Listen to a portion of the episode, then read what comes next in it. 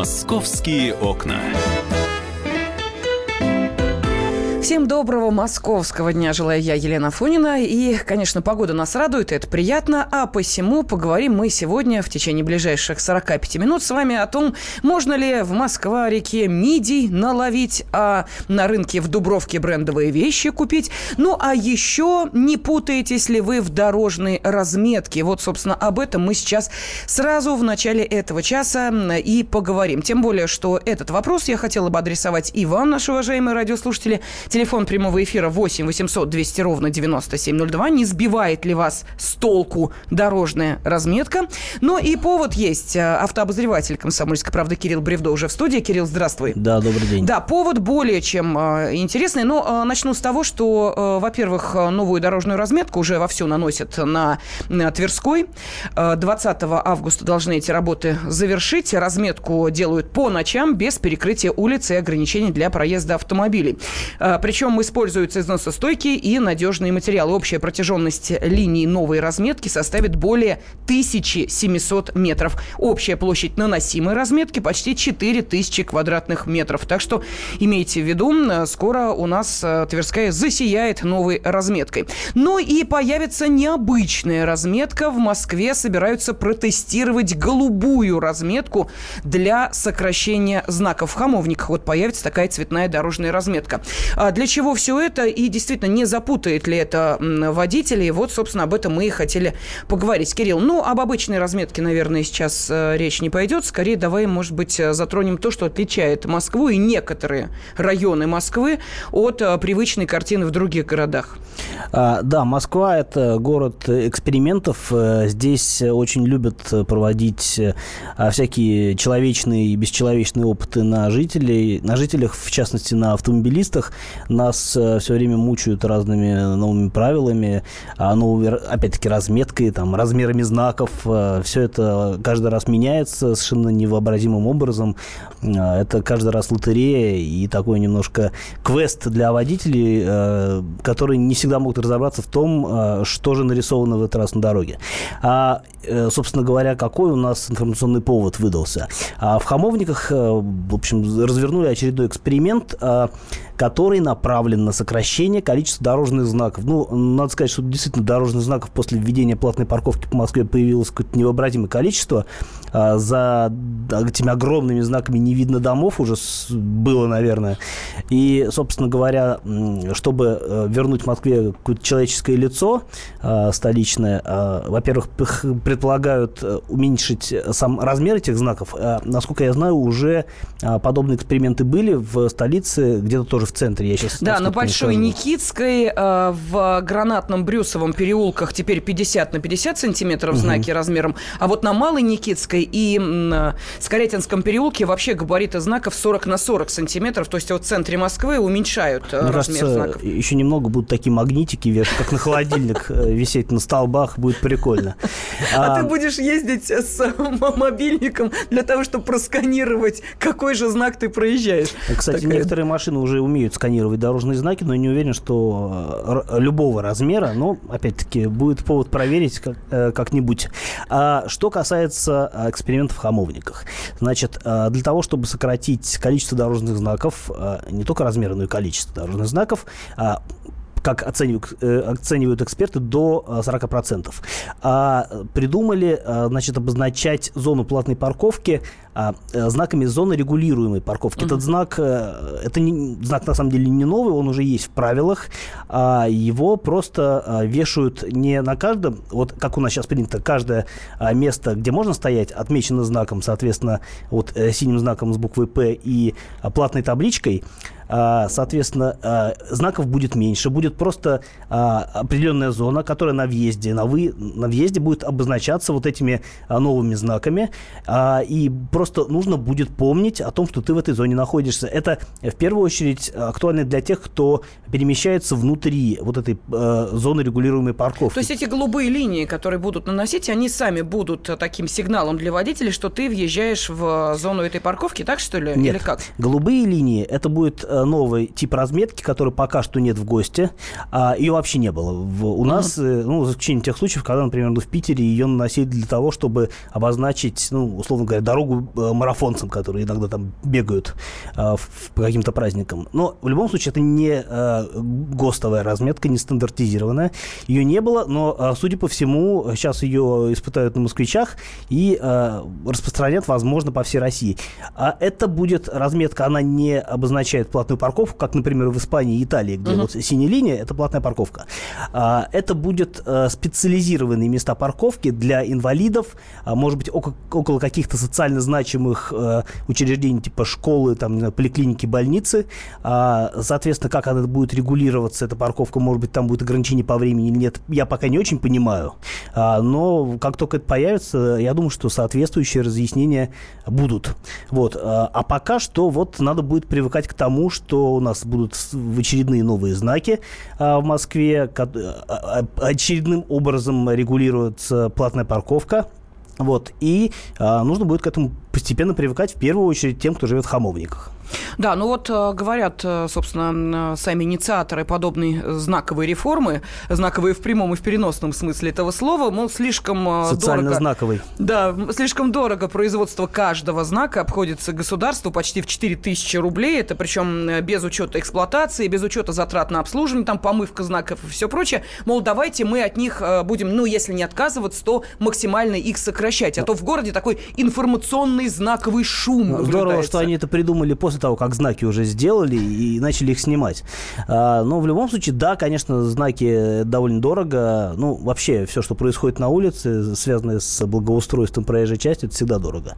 Ну, то есть это всегда деньги, надо так понимать. У меня вот э, есть другое, другая ремарка на этот счет. Дело в том, что за последние несколько лет в Москве э, вообще появилось очень много разных разных знаков, а, разных, разной разметки, в первую очередь, не знаков, mm-hmm. разметки в большей степени, а, которые, собственно говоря, разбросаны э, довольно хаотичным образом по всему городу и что-то да означают. Вот, например, на некоторых перекрестках, по-моему, около 10 таких перекрестков в Москве сейчас есть, нанесена так называемая вафельная разметка. Она нанесена на площади перекрестка и означает, означает зону, на которую э, за которую, условно говоря, нельзя заступать э, шинами а, в, момент, когда, собственно, горит красный свет. Кирилл, скажи, пожалуйста, а каким образом водители должны вот об этом узнать? Э, мы э, обращаемся к нашим радиослушателям, может быть, в первую очередь к тем, кто сейчас за рулем. Вот не сбивает ли вас толку дорожная разметка? Не появляются ли у вас вопросы, когда вы видите нечто на дороге, что, вероятно, что-то означает? Вот не сбивает ли вас толку дорожная разметка? Пожалуйста, 8 800 200 ровно 9702 телефон прямого эфира, ну или можете отправить сообщение на WhatsApp и Viber 8 967 200 ровно 9702. Возвращаясь к вопросу. Кирилл, скажи, пожалуйста, как водители должны узнать, если эта разметка не повсеместно на улицах встречается, как они должны понять, что она означает? А, где-то информация об этом а, громко проходит, а, или это вот догадливость водителей исключительно должна сработать? Не все водители одинаково догадливы, к сожалению. Вот. И, разумеется, чтобы ездить по Москве, нужно быть информированным. Это вот такое требование к москвичам э, у нас вот э, появилось.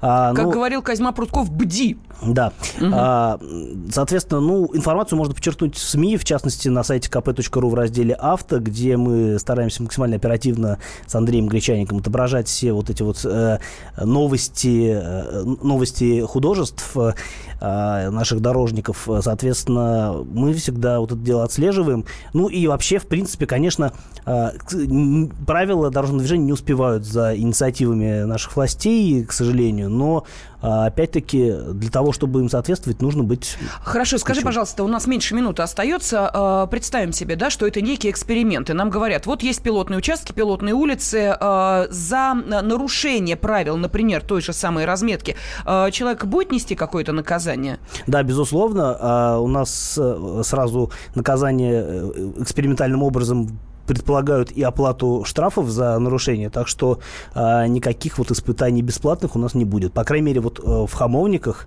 э, у нас вначале была, была э, платная парковка, да, там можно было вначале тестовые какие-то вещи бесплатные, но сейчас уже все. Ну что же, автообозреватель «Комсомольской правды» Кирилл Бревдо был с нами в студии. «Московские окна».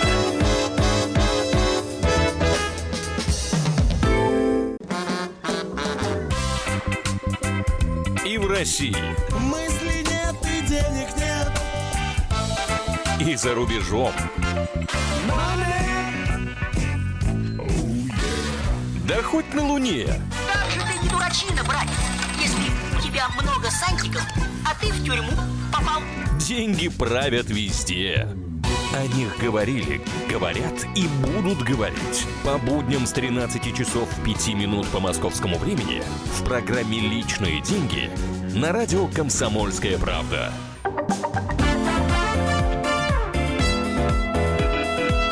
«Московские окна».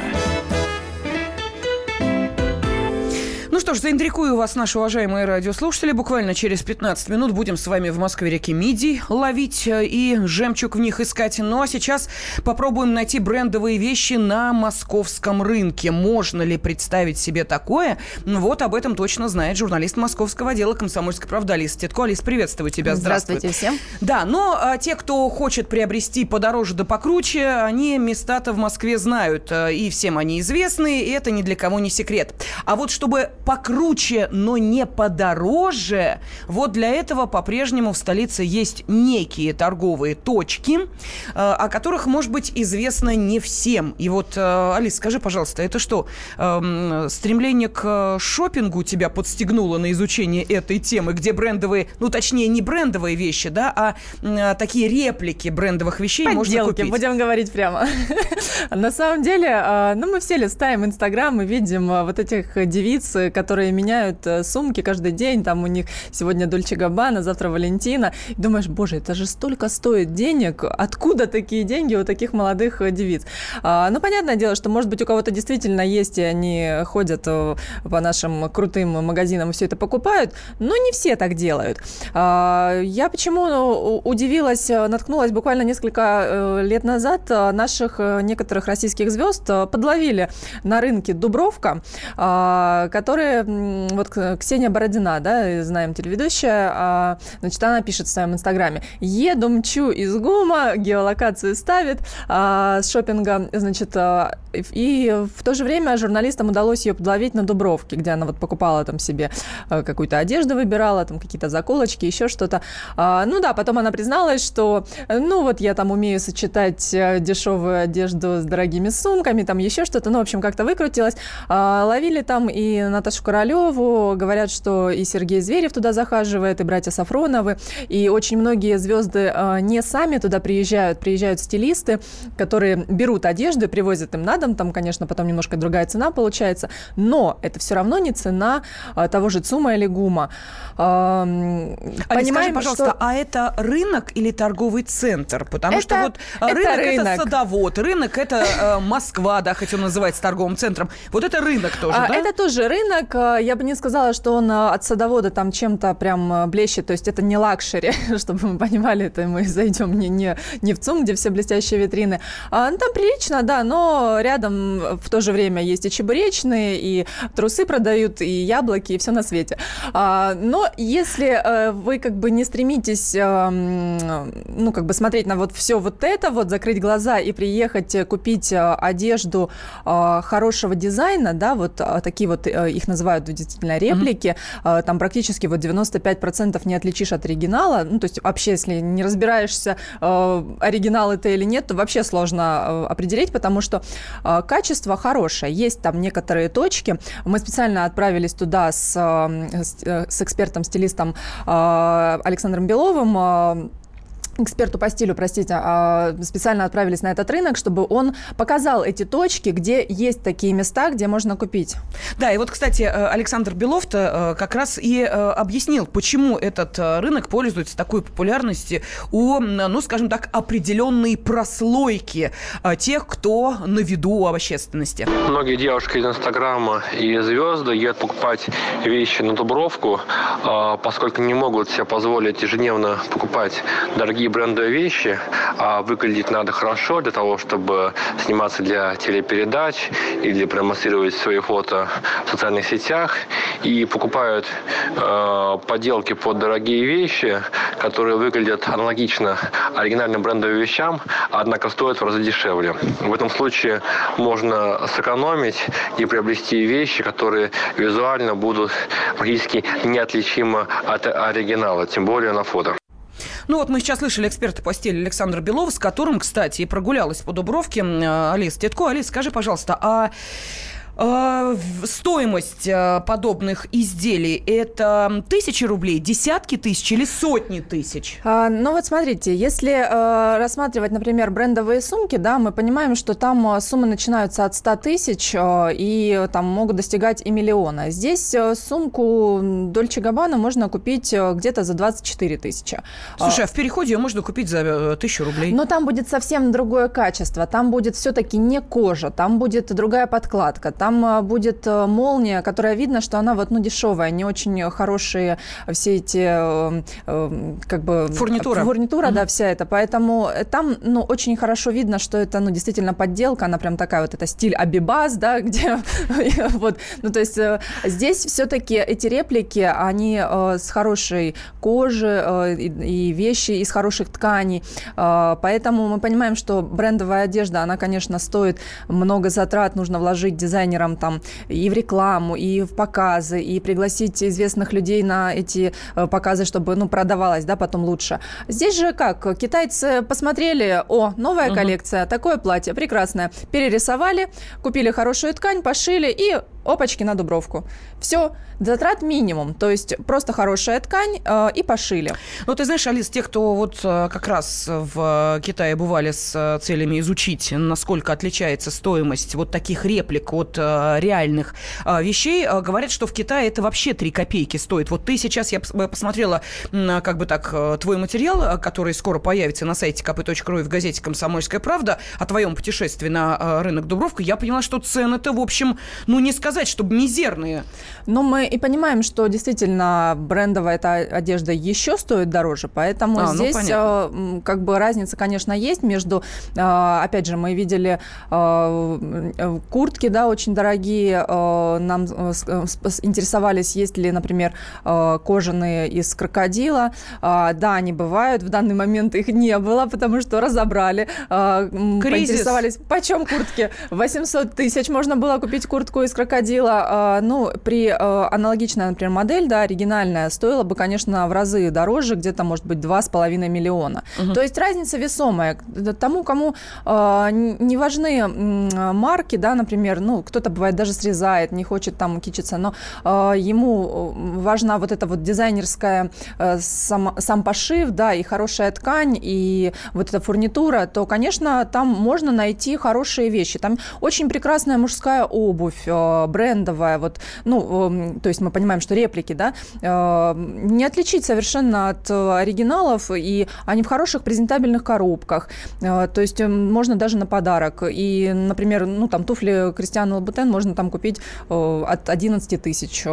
Алис, вот нам, кстати, Сергей написал, что хорошая реплика стоит хорошо. К примеру, джинсы Дольче Габбана оригинал стоит 40 тысяч, реплика от 7 и выше, так как за 7-8 тысяч рублей лучше лично я, продолжает э, Сергей Levi's, оригинальный куплю. Но, тем не менее, скажи, пожалуйста, а вот э, у нас же есть и аутлеты, у нас есть стоки. А там все-таки оригинальные произведения? Там, там, Или там, это тоже там реплики замаскированные? Там оригинальные, действительно, очень много и от Сума есть э, аутлетов, но там э, даже вот эксперты угу. модные, да, говорят, что э, цены все-таки не очень э, снижены, э, то есть это буквально может быть на 10-15%, э, то есть если вы хотите действительно брендовую одежду покупать, то лучше ехать в Милан, там вот в аутлетах действительно скидки 70-80%, э, то есть их не переписывают, а действительно скидки есть. Ну а если хочется покупать Э, конечно, свежую коллекцию, то это будет дорого. Да, но э, все-таки вот эта реплика по поводу кризиса, я думаю, сейчас в голове у многих наших телезрителей э, крутится, э, радиослушателей, прошу прощения, крутится, и э, люди думают, ну ничего себе, да, вот мы видим на телеэкранах, почему я, собственно, телезрителях, на телеэкранах видим вот этих красоток, э, которые, значит, каждый день э, меняют вещички, и э, при этом выясняется, что, оказывается, это не более чем реплики. Слушай, Алиса, а неужели те, ради кого они стараются, этого не понимают. Ну хорошо, ладно, вот мы с тобой можем не отличить какую-нибудь сумочку там от оригинала, но ведь на них смотрят миллионы, и в том числе пристально смотрят. Неужели нельзя понять, что это не более чем подделка? Я думаю, если фотографы, например, там снимают каких-то звезд там mm-hmm. и детально, да, делают крупные там фотографии обуви или сумки, действительно эксперты могут сказать, что а вот здесь вот там шов не такого цвета, да. к примеру. А мы обычные, да, вот те, кто рассматривают эти коллекции, не видят их вживую, да, мы смотрим, может быть, их там в журналах или по телевизору, наверное, будет сложно отличить. Именно этим и пользуются звезды, которые действительно, ну вот, покупают. И э, я не думаю, что одна звезда к другой присматривается и э, там знает, что, ой, наверное, она там это откупила на Дубровке или где-то. Или, или знает, что, да, действительно, она ездит на Дубровку и так молча там обнимаются, чмоки-чмоки, вот, и как бы, да, ой, очень круто там. Но есть некоторые, конечно, звезды, которые публикуют э, фотографии из ЦУМа и э, подписывают там все бренды, и у них действительно есть черные карты, э, как мы понимаем, это 2 миллиона рублей в год, э, они там отовариваются, поэтому действительно там уже подделок не будет. Да, наши э, радиослушатели пишут, их великий могучий русский язык, как красиво слово, э, ну, не буду его сейчас называть, заменили на реплику. Ну, в общем, да, вы правы, действительно, это слово и заменили на реплику. Алиса, у нас 9 секунд, ты-то что-нибудь там прикупила, нет? Нет. Нет. Ну, понятно. Все еще впереди. Пожелаем хорошего шопинга. Алисе Титко. Московские окна.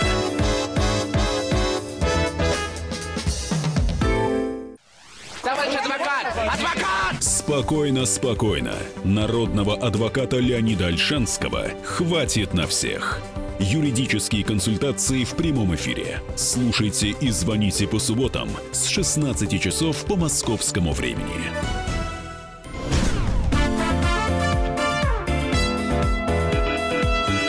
Московские окна мы сегодня с вами молодцы. Смотрите, и по дорожной разметке мы уже с вами прошлись. И по э, рынку в Дубровке тоже прогулялись для того, чтобы найти там брендовые вещи, ну, а точнее реплики брендовых вещей. А теперь давайте-ка жемчуг искать. И не где-нибудь, а в столичных водоемах. Собственно, именно этим и занимался журналист московского отдела «Комсомольской правды» Павел Клоков. Паш, привет. Привет. Да, ну ты знаешь, мне это напоминает «пойди туда, не знаю куда, найди то, не знаю что». Потому как э, вообще есть ли моллюски в столичных водоемах. Вообще моллюска, разве это не э, морское беспозвоночное? Не, у нас в водоемах, конечно, есть моллюски. Это просто их путают с мидиями обычно. Мидии – это род морских двустворчатых uh-huh. моллюсков. Там тоже есть жемчуг. Вообще задание, конечно, было очень неожиданным э, в нашем руководстве вычитали заметку в одной из газет столичных, и там корреспонденты пошли э, в Строгино, поехали в Строгинский затон, пойму, Э, стали нырять и искать жемчуг. Ну, точнее, они стали искать э, те самые двустворчатые моллюски, еще их называют беззубки, э, в которых бывает такой жемчуг. Что такое вообще жемчуг? Ну, вот все представляют, да, двустворчатую моллюску, она лежит на дне, ну, например, там полуоткрыто. Нам сейчас специалист, может быть, получше расскажет. Да, уже вот слушает нас внимательно специалист. Да, туда попадает песчинка, туда внутрь, и начинает обрастать перламутром. Вот, то есть нужно какое-то определенное время, чтобы она обросла. Обычно они маленькие у нас. И вот этот жемчуг я и пытался найти вместе с ребятами из драйв-клуба «Альтернатива», которые помогли. Дали мне костюм гидро, маску, ласты. И вот мы э, дышали воздухом одним из, из двух трубок и ныряли на дно. Угу. А, улов-то был? Улов был, но, к сожалению, без жемчуга. То есть мы нашли ну, ну, умершие моллюски, они уже какие-то развалившиеся, какие-то еще держатся, но тоже полуоткрытые. Внутри ничего нет, к сожалению. Ага. Ну, а вообще перспективка найти э, жемчуг в речных мидиях-то есть или нет в речных моллюсках? Вот, собственно, об этом хотелось бы спросить эксперта, заведующего лабораторией промысловых беспозвоночных и водорослей Всероссийского института рыбного хозяйства и океанографии Дмитрий Алексеев. Сейчас с нами на связи. Дмитрий Олегович, здравствуйте. Здравствуйте. Ну, а насколько э, безумная идея найти э, мидии с жемчугом в московских водоемах? А, ну, знаете, сначала вот давайте уточним все-таки. Мидий найти невозможно. Угу. Будем говорить о моллюсках. Мидии в, в пресных водах не живут. В моллюсках, в московских водоемах жемчуг найти практически невозможно. Ну вот. Пресноводный жемчуг существует вообще-то. Есть такая северная жемчужница, куда-нибудь вы поедете в Карелию, может быть, даже в Новгородскую область где-то. Там есть такой крупный двустворчатый моллюск, в котором есть жемчуг. Э, Тут одна только беда, насколько я знаю, он внесен в Красную книгу. Так что если вас с этим моллюском поймают, то проблем не оберитесь потом. Вот. А в московских моллюсках, вот э, то, о чем говорилось, в беззубках, ну, понимаете, ну, теоретически возможно возникновение маленьких, сереньких, страфненьких жемчу, э, жемчужинок таких, ну, может быть, в одной на миллион. То есть, Я, если- знаете, как... Да-да-да. Если я соберу такие жемчужины, сделаю бусы, подарю своей любимой, она не очень будет довольна, да? Э, Ну, то есть она будет очень недовольна. Если только моим вниманием. Э, Да, разве что. И усердием, потому что, как вы сказали, Дмитрий Олегович, если в одной из э, раковин на миллион, то, согласитесь, это, наверное, нужно сильно постараться, не один год на это потратить. Ну, конечно. Вы знаете, там, будучи юным пионером, я сам тоже загорался этой идеей, и уж из Москвы-реки этих беззубок я натаскал, ну, сотни. Я старательно искал этот самый жемчуг. Я ничего не нашел. А скажите, пожалуйста, вот э, бытует такое мнение, уж не знаю, правда это или нет, что э, наличие э, моллюсков в водоеме означает, что это некий тест на чистоту этого водоема. Э, действительно это так? Ну, э, в какой-то мере, понимаете, нельзя только это упрощать. Э, Безусловно, чем больше моллюсков разных в водоеме, моллюсков вообще и моллюсков разных, тем э, больше это говорит о том, что водоем находится в хорошем состоянии, там чистая вода, все в порядке. Хотя есть моллюски, которые в чистой воде жить не будут, им наоборот нужна грязная вода. Вот. Ну и потом, вообще говоря, большинство тестов вот таких вот на загрязнение, они несколько иначе построены. Там берут этих моллюсков и смотрят содержание вредных веществ в них. Дело в том, что моллюски, они фильтраторы, они фильтруют воду. Они накапливают в себе эти загрязнения. Соответственно, в загрязненном водоеме моллюски будут содержать много тяжелых металлов, там нефти, всякой гадости, ну, в общем, всего, чего только можно. В чистом водоеме они не будут себе это содержать. Вот такие тесты. А вы проводили, вот э, в вашей лаборатории проводили подобные тесты, изучали моллюсков в Москве-реке, например, в Яузе, я не знаю, там в каких-нибудь э, э, других водоемах столичных, в озерах, прудах? Э, Ну, вы знаете, ну, во-первых, есть специальные экологические службы, которые, м- которые этим занимаются, ну, просто по своему роду деятельности. Это они с нами не связаны. Э, У нас есть подразделение, которое, опять же, занимается таким экологическим мониторингом, но это не моя лаборатория. Мы занимаемся несколько иными вещами. Мы вот насчет того, чтобы поймать, поесть, вот это бо- мы больше по этой части. О, отлично, поймать, поесть. А можно ли, кстати, питаться вот этими эм, эм, моллюсками, Речными именно. которые в- выловили в Москве-реке? Морские-то готовят, мы знаем. Вкусно. Ну, вот э, насчет всех пресноводных моллюсков, э, вы знаете, я бы вам ответил, знаете, как э, крокодил Данди, помните? Есть, конечно, можно, но на вкус, ну, вы сами помните, что. Такая гадость, Вот, мягко э, говоря. Значит, два момента. Во-первых, вот поскольку все практически крупные эти моллюски, они фильтраторы, они накапливают в себе вредные вещества, поэтому если рядом есть источник хоть какого-то загрязнения, выкиньте, пожалуйста. Там будет столько всякой гадости в этом моллюске, что вы отравитесь. И второе, практически все пресноводные моллюски являются промежуточными хозяевами большого количества опасных для человека паразитов.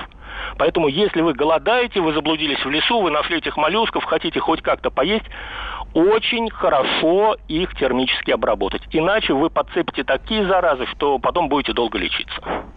Но если говорить все-таки о жемчуге, вот раньше на Руси он был очень популярен, как мы уже сказали, на севере, в Карелии добывали очень активно. И даже, насколько я знаю, у местных крестьянок э, были расшиты одежды этим жемчугом, и они не понимали ценность этого, этого минерала, да, ну, материала. А, а сейчас... э, Почему упала популярность на жемчуг? Мы вообще добываем его у нас в стране, в той же Карелии, например, на севере? Э, Вы знаете, я об этом не слышал. Я полагаю, что нет. Э, Может быть, кто-то кустарно понемногу, может быть, не знаю. Вы Понимаете, вот насчет промышленной добычи жемчуга вот у нас вот этого пресноводного я не слышал. Э, Я думаю, что дело в чем? А зачем? Зайдите на любой рынок, и за 100-200 рублей вы купите нитку хорошего китайского речного жемчуга. А это действительно хороший э, Ну, жемчуг? это речной жемчуг. Он, правда, культивированный, но это так же, как и морской жемчуг. Он, в принципе, это настоящий жемчуг, культивированный, только выращенный искусственно. Но это он выращен в моллюсках. Китайцы с их способностями там себестоимость снизили, ну, почти до нуля, он стоит копейки. Ну, кто у нас будет тратить большие деньги, добывая его где-то в Карелии, тем более, что численность наших вот этих вот жемчужниц наших, северных, она очень мала, их численность в свое время подорвали, я говорю, их сейчас охраняют, ну, так что никто этим у нас не занимается. А вот вы знаете, один из э, наших радиослушателей написал, ошибка в том, что вы искали жемчуг, а надо было его вырастить, поместив песчинку в моллюск искусственно и ждать, пока песчинка обрастет жемчугом. Слушайте, а вот как можно это в домашних условиях? Вот а, на, находим раковину, далее, mm вот как советует наш слушатель, помещаем туда песчинку, mm и что? И сколько ждать? Э, ну, лет? подождать так, э, ну, не знаю, пару лет, скажем. После О. этого поймать этого моллюска, открыть, скорее всего, найти ту же самую пищу. Я представляю, как я редактору говорю, через два года публикация будет. Будет жемчуг, будет заметно. А я даже не представляю, как можно в домашних условиях поддерживать ту самую воду, э, я не знаю, нужно ли для какой-то систему там. Температуру. Да, все не, это. ну, это, понимаете, это вопрос к, к- к аквариумистам. Сейчас чего только не содержат дома. И А, то вот это вот можно. двустворчатого моллюска содержать дома не так-то сложно, в общем-то. Но, во-первых, долго. Во-вторых, вот как я уже говорил, понимаете, есть моллюски, которые, ну, они продуцируют, производят большое количество вот этого перламутра, вот эти вот жемчужницы, там и морские, и пресноводные. Вы туда положите песчинку, ну да, в общем-то, вероятность того, что она обрастет перламутром и станет жемчужной, достаточно велика, и то не сто процентов. Если вы положите эту песчинку в беззубку, которая производит перламутра немного, вообще говоря, ну, ну не тот моллюск, с вероятностью 99 и там еще несколько девяток после запятой, вы вытащите через два года ту же самую песчинку, которая не обросла жемчуг э, перламутром. Да, мы поняли, идея сама по себе обреченная на провал. Не Абсолютно. съесть, ни жемчуг вырастить, что называется, да? Ну что, э, спасибо огромное заведующей лабораторией промысловых беспозвоночных водорослей Всероссийского института рыбного хозяйства и океанографии Дмитрий Алексеев сейчас принял вот такое активное участие в нашей передаче. Мы пытались понять, можно ли в подмосковных и в московских водоемах найти э, моллюсков с жемчугом. Э, э, Паш, скажи, пожалуйста, а вот когда ты пришел с этой идеей к э, ребятам, которые тебе помогали, а они не покрутили у виска? вот Они так не вот? покрутили из вежливости. Они сказали, что с такой просьбой к ним еще никогда не обращались. Обычно к ним приходят люди, которые хотят научиться нырять со снаряжением, да, с маской, с ластами. Кстати, я сделал это в первый раз, мне очень понравилось, несмотря на то, что вода мутная, особенно когда идешь по дну, э, поднимается эта муть, там ил. Ну, конечно, это не Красное море. Но, тем не менее, я доволен, что у меня такой опыт был. Лучше бы э, ты с металлоискателем, э, наверное, прошелся по пляжам. Это следующий этап. Это А, следующий да? этап, да. Будешь искать Ну, кстати, в э, этом серьги, году, колечки в этом потерянные? году вряд ли что-то мы найдем, потому что Сезон. Не- се- сезон, да, не- не задался. никто не купается. Да, но тем не менее, все-таки видите, сколько еще идей, сколько экспериментов в голове у журналиста московского отдела «Комсомольской правды» Павла Клокова. «Московские окна».